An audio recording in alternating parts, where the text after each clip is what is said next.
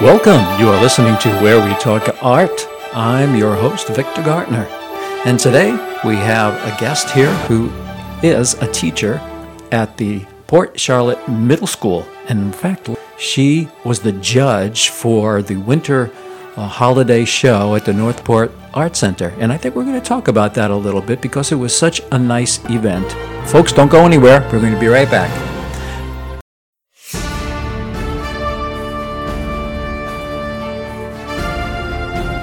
Is Partnership for the Arts. Come join us. as we explore the world of art. You can find us on our Facebook page at Partnership for the Arts Group Talk Show. Or you can find us on our new website at pftatalkshow.org. PFTA Talk Show is recorded at the Visual Arts Center in Punta Gorda, Florida.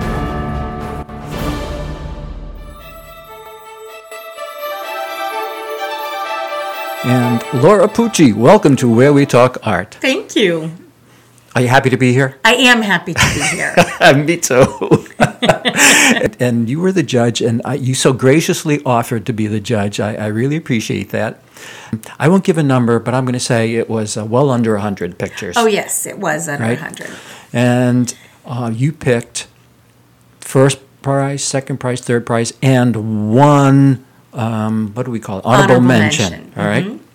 So let's let's start with the third place um, painting, which was Which was a watercolor winter scene, and the color scheme or the color palette for it was very limited. It had very sweet, lovely blues, whites, grays, and yet it brought you in and you could feel the cold snow and you could also like see yourself entering the cabin that was in the scene and just snuggling under a blanket and having a, uh, a, uh drink of cocoa. You know it was it was warm even though it was a winter scene. Right. and that's what drew me in because i could feel a moment. And that's what always ultimately is the deciding factor for me about what I love in art is it draws me in and speaks to me and not just because of its beauty but because it evokes something inside an emotion gives me that moment that I can see or feel and that can be with abstract art or realism it doesn't matter but it's that's that's what speaks to me as a viewer as well as an artist yes. When I was interviewing uh, Dean Mitchell a few months ago, um, or half a year ago, however long that was, that was one of the things that he said too. When he came here as a judge, he said there was a lot of technically excellent pieces of work, but every once in a while he looked at a picture that really drew him in, and he felt something. yes And he, mm-hmm. to me, I'm, and to him, it, that was the deciding factor. Yes. And and I'm an art teacher and so you can I tell students all the time there's a lot about art that's skill based and you can develop that skill and develop that skill and develop that skill. But until you have a voice and you can project that voice through your art you're always going to be missing that little thing. And and that's you know that's hard for me as an artist as well because i can do things and i can do them technically well and yet somebody else might win or sell their painting or be accepted. And i'll look at it and be like "Eh, i don't get it but it has a voice Right. and that is that intangible thing about art is finding your voice and also letting it be heard through visual art I, I've just finished my second, what I would call narrative piece mm-hmm. in, in Scratchboard. And the scene is two children are looking out of a train window, and down below them is their father reaching up with one hand like he's trying to touch them through the mm-hmm. window. And he has a rifle slung over his shoulder, and you can see bullets that have been, the train car's been hit by bullets. oh my goodness and it's it's taken from the capital of the Ukraine, oh, where so uh-huh. many families have put their children on trains and sent them to Poland because they want them to be safe. so heartbreaking And so when you look at that picture, and you can see how those kids are just sobbing. It gets me just to talk about it. and and i'm sure that's coming through because you obviously have great emotion great commitment great attachment to that moment that feeling and you can't help for that to come through your work.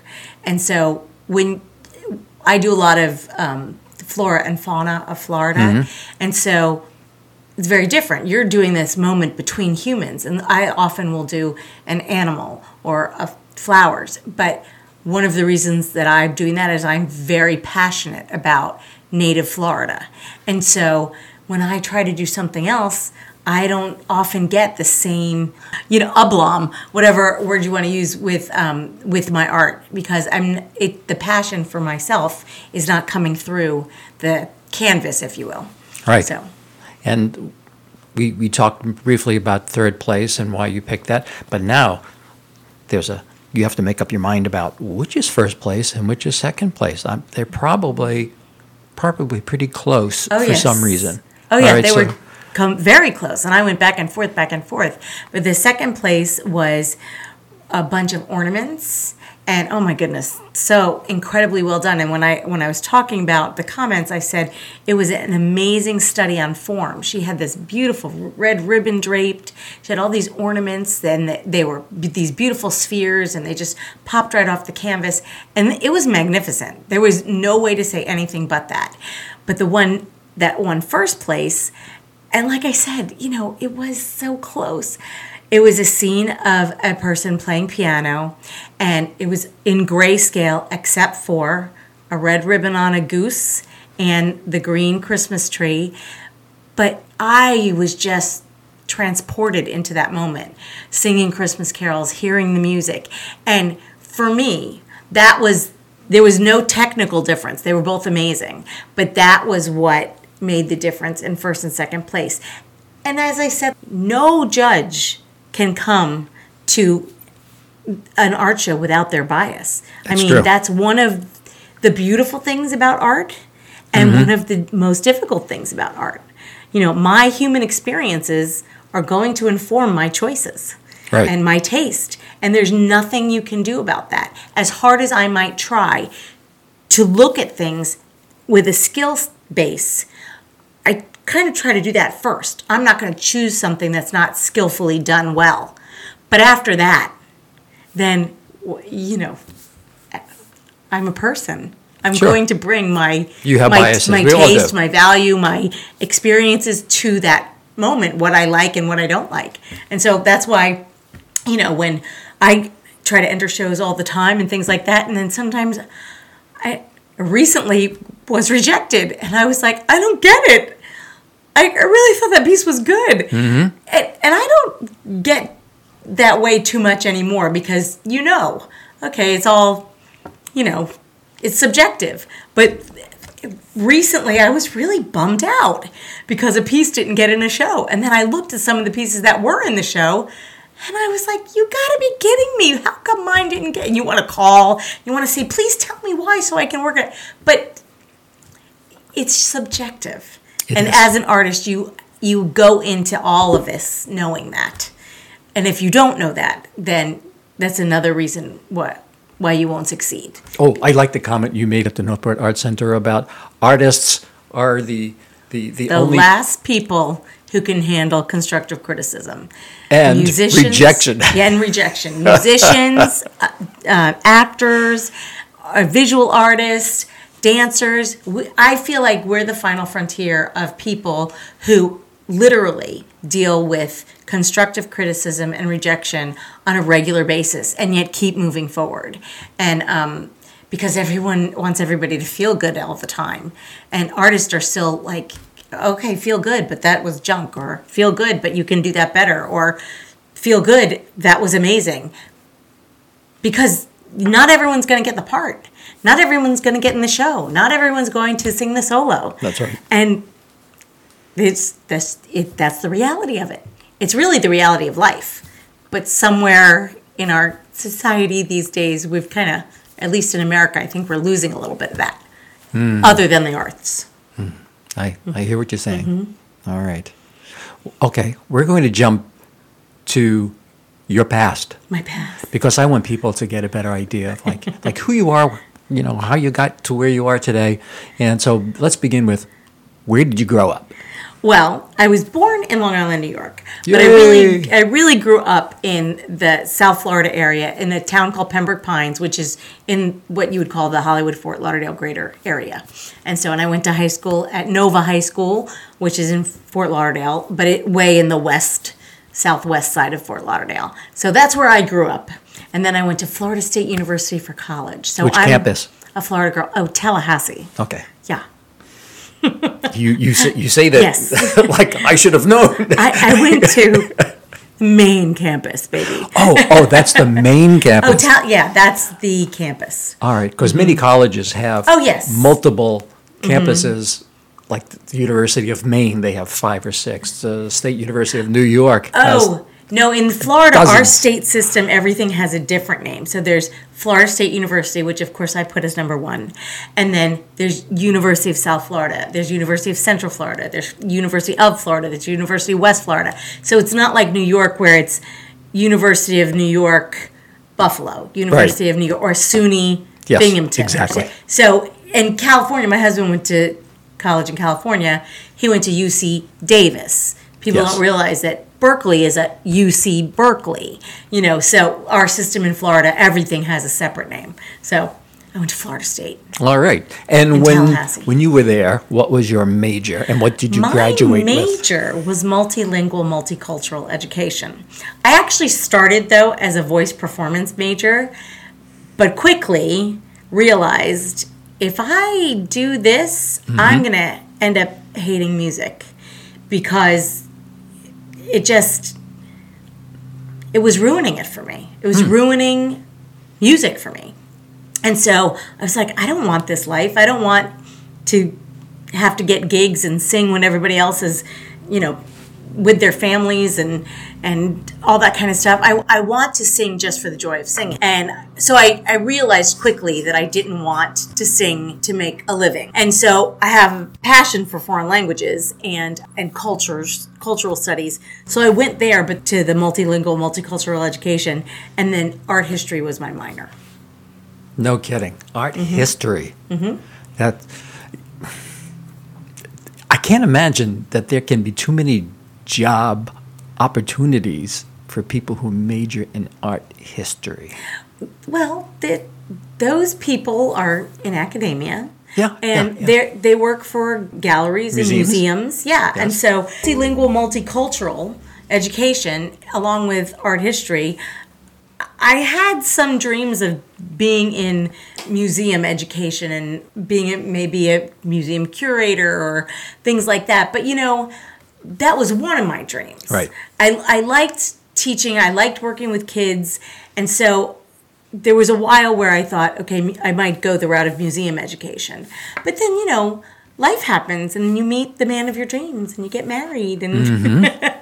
and so your dreams kind of change and shift and not that that ever left me but there are different pathways and different dreams and they're all just as wonderful. And so i graduated from florida state. I taught at home. I taught middle school spanish and then i was like you know what? I'm, I'm not done with being a student. So i went to penn state university and actually majored in applied linguistics or teaching and teaching english as a second language because i thought to myself if i'm going to be single i want to live in europe.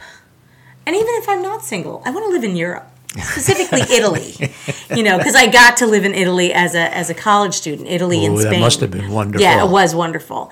And I did meet um, my husband at Penn State University, and uh, we had we were very like minded and both wanted to travel and things like that. And um, but ended up never living in Italy again. But I've been to Italy after that. So when you were Um, in Italy, you, you didn't fall in love with some guy named Vincenzo or something? Well, my and- husband is Enrico, so I don't need to go to Oh, Italy oh. for it. There you go. All right. yeah, You Top that question. exactly. I got I got everything right here in the good old U.S. of A. Good for you. So somewhere along the line, um, you decided to teach middle school, and I know lots of educators who say, "I'd rather cut off my arm than teach middle school. It's the worst age of of humans." You know, to be working with that group, their hormones are raging. They're emotional. They're they're they're disruptive. But some people, like my wife, She loves that grade group. Yeah, and and you're right. Their hormones are raging. They're emotional. They're irrational. But you know what? The truth is that their their bodies are becoming adultish. Yes. But they're little kids, and they still need they still need to be little kids. You know, not babies like elementary school because I don't enjoy that because it was it was too maternal for me. Uh, everyone all the time, and you know, had to make sure everyone's feelings were fine. You know, Right. but I really do love middle school. It's really it's a great age, and one of the, one of the great things about them is that they really still do want to please adults. They want to please their friends too, um, and they're kind of in this, you know, netherworld of you know I'm a little kid and I'm becoming a big kid, and what's going on, and what's my identity, and you get to this little moment almost. It's only three years of time to be a part of their life, a part of something they will never forget. Because good, better, and different, they never forget their middle school years. That's because true. so much is happening to them, and they're discovering so much. And um, and you know, it's a time when if you can put the love of art or the love of music or the love of history or the love of math, if they can start that then, then you've started a seed that's going to grow and blossom because those passions really begin at that age. And so it's really fun to be part of seeing and developing those passions in their life and um, encouraging them and saying, hey, you might want to be a doctor, but there's nothing wrong with being a doctor who also plays the trumpet. Or you might want to be a chef, but there's nothing wrong with being a chef who also loves to draw.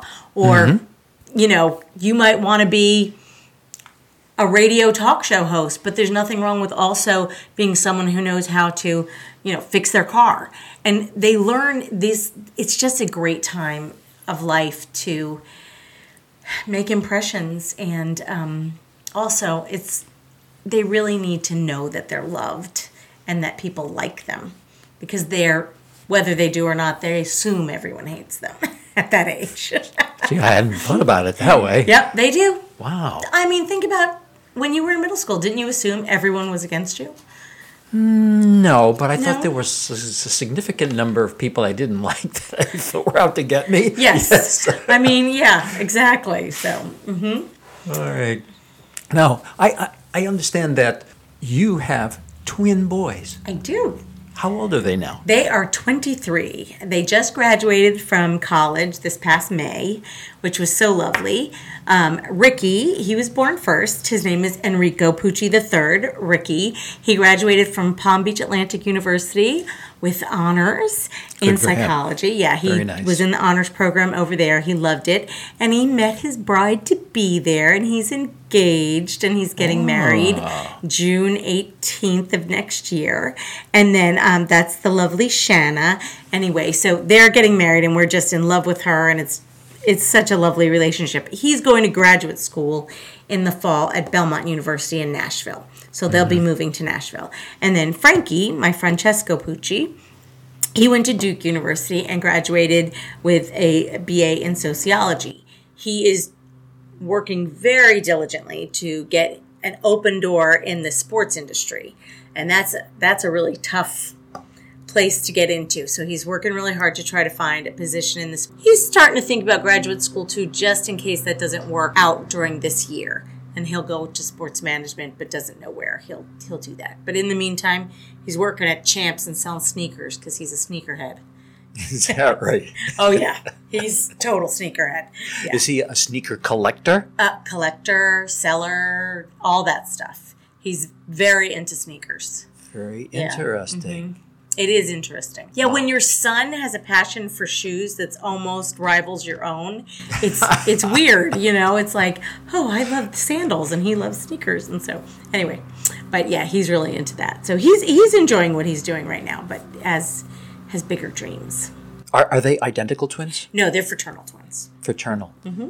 All right. I I knew this man who had um, two boys, twins, and um, he was telling me that one day uh, a person, an adult, asked one of the boys, "Are you are, are you identical twins? And, and the boys were about five years old then. And he said, No, we're eternal twins. Oh, that's adorable. that's so cute. Oh my gosh. When when my boys were little, they looked I mean they looked very much like brothers.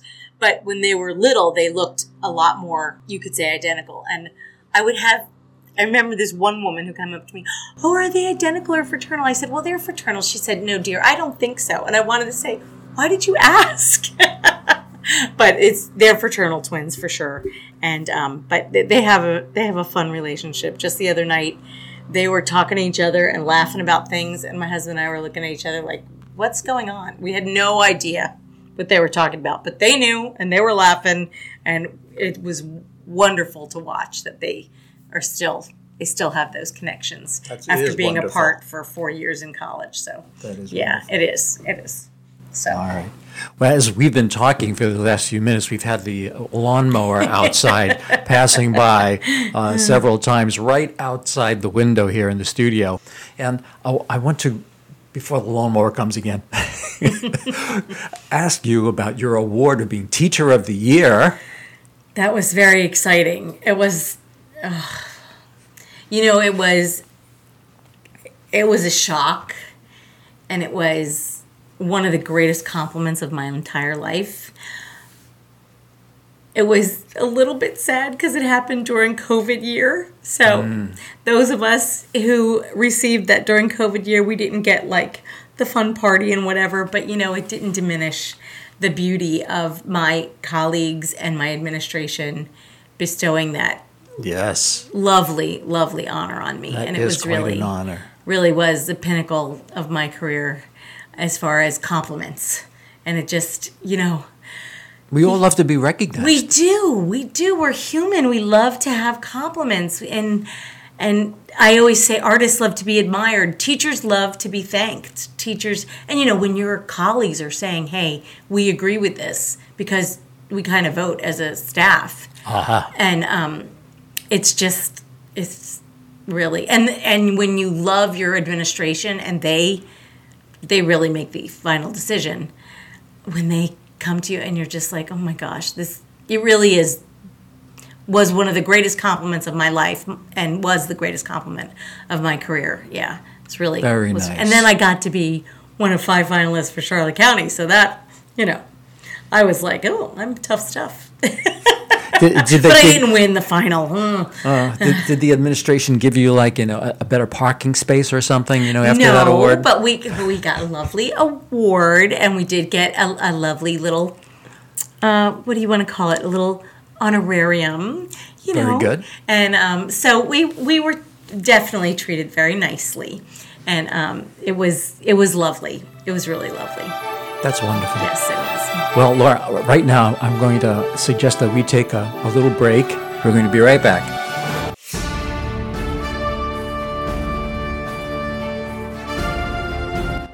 Hi, my name is Frank DiDomizio, and I love to listen to the podcast Where We Talk Art.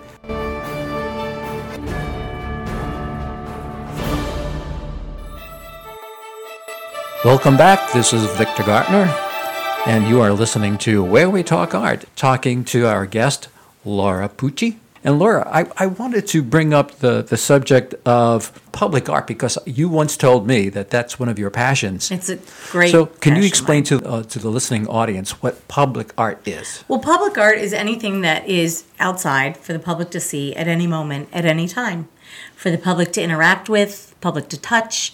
It could also be inside a building that's a public building. You know, libraries often have beautiful Yes. public art. Art centers like the VAC here, the Visual Arts Center in Right. Punta Gorda, and the Northport Art Center, those are public art institutions. They're here for the public. You do not have to pay an admission fee to go in and see the beautiful art. Now they also offer classes, Right. which you do have to pay for because you know your someone's expertise is coming. through. So, a town like Punta Gorda has this that has an incredible mural walk and a, a theme. They have it's all historical, and they've Yes. chosen to be very faithful to that theme, mm-hmm. and they do such a beautiful job. Huge. It, some of them are huge, but they also are diligent about the the upkeep and restoration, and it's just a beautiful, beautiful I, I can't say enough about it. And so Punta Gorda here has really amazing public art scene. Where I used to live, I used to live right outside of Clearwater, Florida. One of the things that they have is um, a trail of dolphins. They're sculptures, and they have different artists who are accepted at different times. It started with the 50 of them. And it was called the Pod at the Pier, and and they, it's kept going and kept going. Venice recently did um, seahorses Yes. and mermaids That's towns that have different things, but it's outside for the public to see. Coco Plum uh, Shops has those beautiful iron, the Yes. flamingos and the giraffes, and that's for everyone. And murals are like that as well. They're out there for everyone to enjoy, and I think that that is of such great importance because art should be for everyone. And I'm not saying that all of my artwork can hang outside because I do a lot of textile art with fabric and things like that. That but- wouldn't last outside. Yeah, no, it wouldn't last outside. But I also paint murals, so that could go outside. I just am so passionate about it because young people who don't have that in their lives don't ever develop a passion for it either. And so art becomes almost a passing thing that other people do. Hmm. Whereas art really should be part of all of us because art speaks to our culture, it speaks to emotion, it speaks to moments in time, to history, to to excitement. It it really should be part of our daily lives. And cities and towns that have that really, I do think, have a richer, closer knit culture and community. And I, I think it brings people together. They tend to be more of the go-to cities. Yes.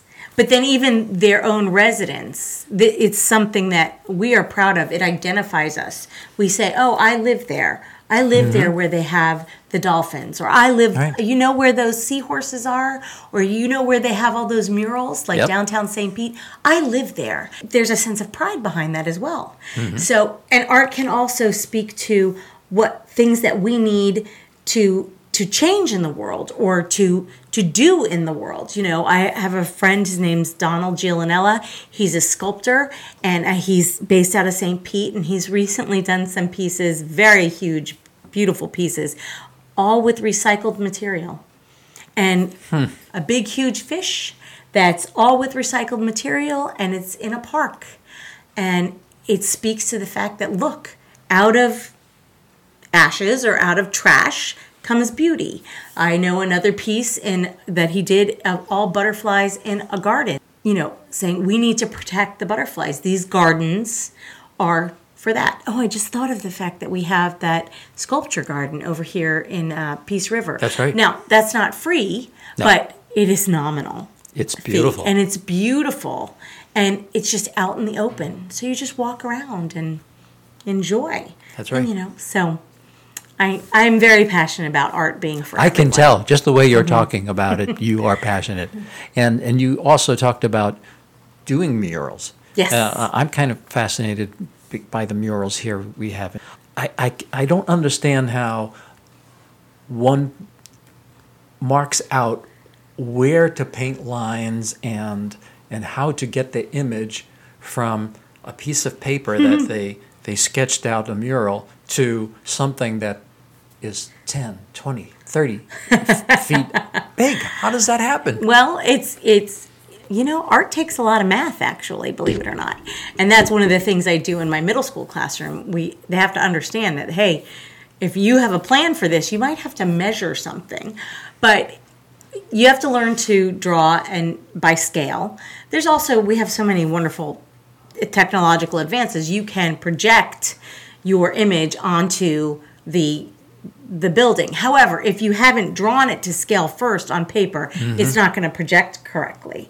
Um, so recently, I did the the mural at um, Northport Art Center, which is native flowers of Yes. Florida, and I had um, quite a few high schoolers and even some middle schoolers helping me, especially in the beginning, because um, at the end I was doing the things that had to look unified, so they had to be done by one hand. But in the beginning, we had to paint big areas of white or big areas of orange or big areas of whatever color. And I said to them, I said, hey, look, painting murals it's not very sexy.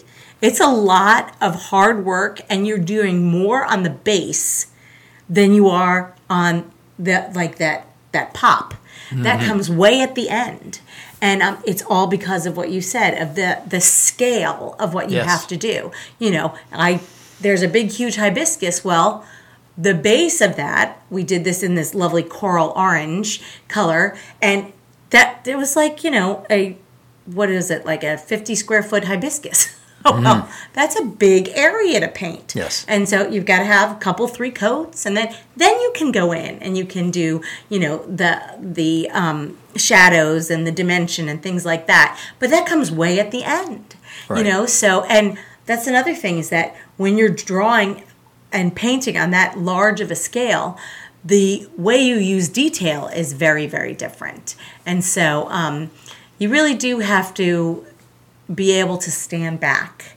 And so like i i would never paint a portrait as a mural because i'm just that's i i i would not feel confident.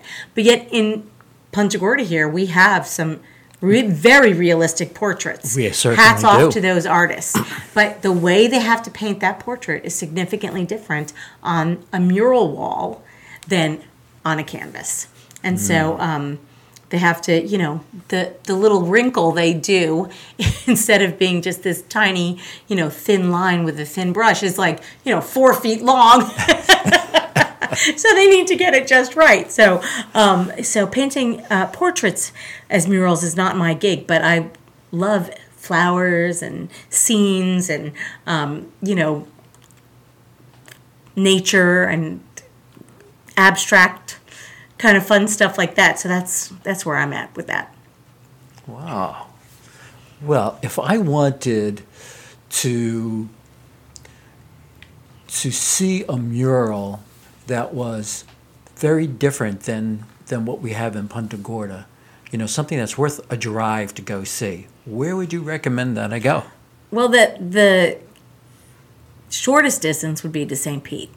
St. Pete has some great funky murals. Really? Oh yeah, amazing.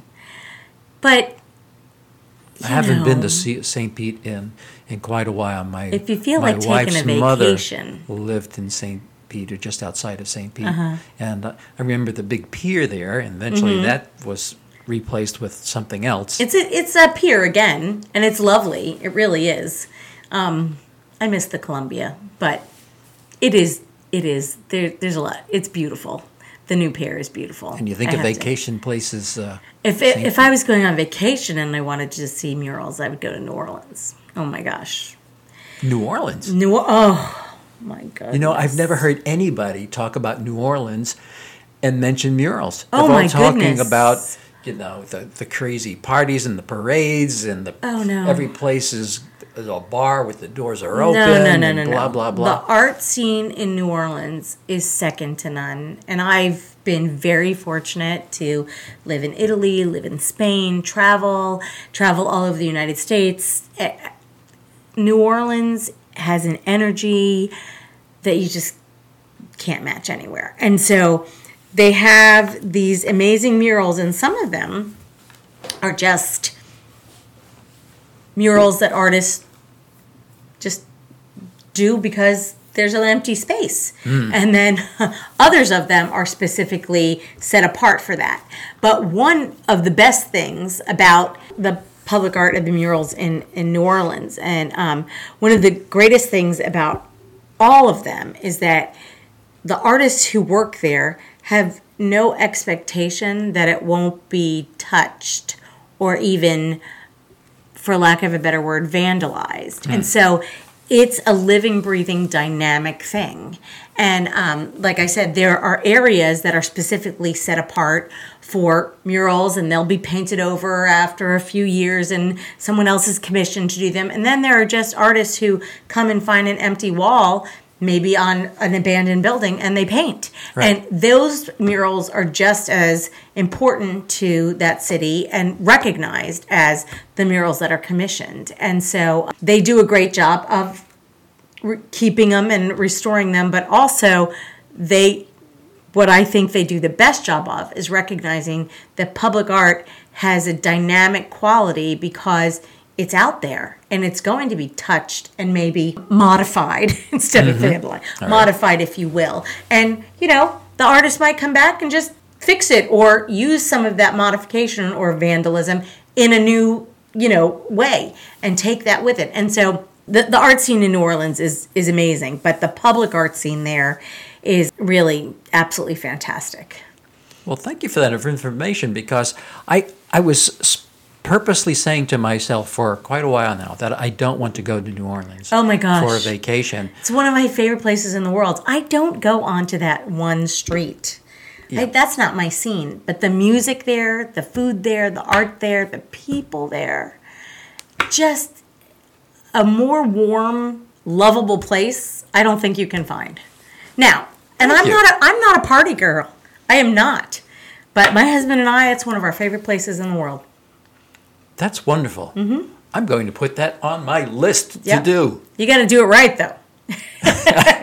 we'll talk about that a little okay. bit more. Yeah. All right. so I, am looking at the clock, and my goodness, I can't believe how long we have been talking. And I've enjoyed every minute of Wonderful. this conversation. Me too. And Laura, I have to ask you: Is there anything that you want to say? well, we, we talked program? about one of my greatest passions, which is public art. But my other great passion is art for our youth. I mean, we need more opportunities for our youth to be exposed to art, to experience art, to create art, if nothing else, so they have an outlet for their emotions and their feelings. Yes. But also because that's they're the people who are going to be creating obviously we all say this our future but we don't want a future without art. And we don't want a future where everything, I'm sorry, but we don't want a future where everything is digital because even though digital is available to everybody, digital ends up being experienced in an echo chamber. You know, you find something you like, you repeat it over and over and over again. So while I don't have a problem with digital art and think that is a huge wave of the future, not think, no, it's a wave of the future, we still need that tangible, art that's available and that people are getting their hands dirty doing because mm. there's nothing like that. There's nothing like that experience. And hands and so, on. right, and we need to have that balance because if we don't and we only have a digital world, then people will be more and more separated because they'll be going down little pathways in the digital world where they find something they like and that's all they do all the time all they experience all the mm time. And I, you know i'm not trying to say that someone who likes digital art doesn't look at different things but it's more likely when you're doing it that way instead of just like when you need to listen to different kinds of music yes you know i ask alexa to play certain things and she she she plays the things I like. And right. you know, I remember when I used to listen to the radio and things just happened to come on and I experienced them and I got to say, "Oh, I like that." Or I don't care for that instead of being spoon-fed. And so mm-hmm. we need to have those opportunities. And you know what? We don't need to have them not just for our youth, but mostly for youth. But we need to all have those opportunities, whether it's to look at or to experience just more art education and more opportunities for our youth to have those hands-on experiences and really not just with art with life oh hands-on experience. absolutely and and I think it's so important that schools continue to provide opportunities that just aren't about academics. Mm-hmm. You know, so many places are so concerned about state testing that everything's been pushed to the side. If it isn't academics, we're not doing it. Well, I think that's absolutely wrong. Not yeah. everybody's going to be an academician. Not everybody's going to be working in math. Mm-hmm. Um, if you don't give kids opportunities in in the gymnastics and sports and art and music, how will they ever know if they have a skill in that area? Right. And you know, the kid who can do geometry on paper can't always build something. and vice versa. The kid who can build something, you might never know how good he is or she is at building because they can't quite see it on paper in their geometry lesson. Mm-hmm. And, you know, so as an educator, I know why all the state testing happens because they want accountability, accountability, accountability. And so I know why that happens, but the fact of the matter is is I truly believe that all of that testing students would score better on if they had more life practical experiences. Oh, I'm doing this math problem. How can I I mean I I teach art and I have to teach them every single year. I have to teach the kids how to use a ruler. It's because we're not doing practical things. They stopped doing cursive in school. That's true. Guess what's happened? Everyone can argue all day long about whether cursive is valid or not. I don't care about that. You know what is valid? Fine motor skills are valid. Yes. And what a better way to teach fine motor skills than with cursive so that they're doing their schoolwork while they're developing fine motor skills. I, I'm teaching fine motor skills to 13 year olds. Not that I wouldn't be, That's amazing. and so, and I teach sewing because they don't teach home ec anymore. and so, in my art class, we do sew hand sewing every year because I'm like, you're going to learn to sew a button on and hem a pair of pants. And if, and I have kids who I visited the high school recently, and there was a boy who came up to me and said. Mrs. Pucci, I still use sewing. I was like, You do? He goes, Yeah, I sew patches on stuff and I do this. And he was giving me a list, and I was like, That's amazing. He was like, I loved it. It's a life skill. Yeah, it's a life skill.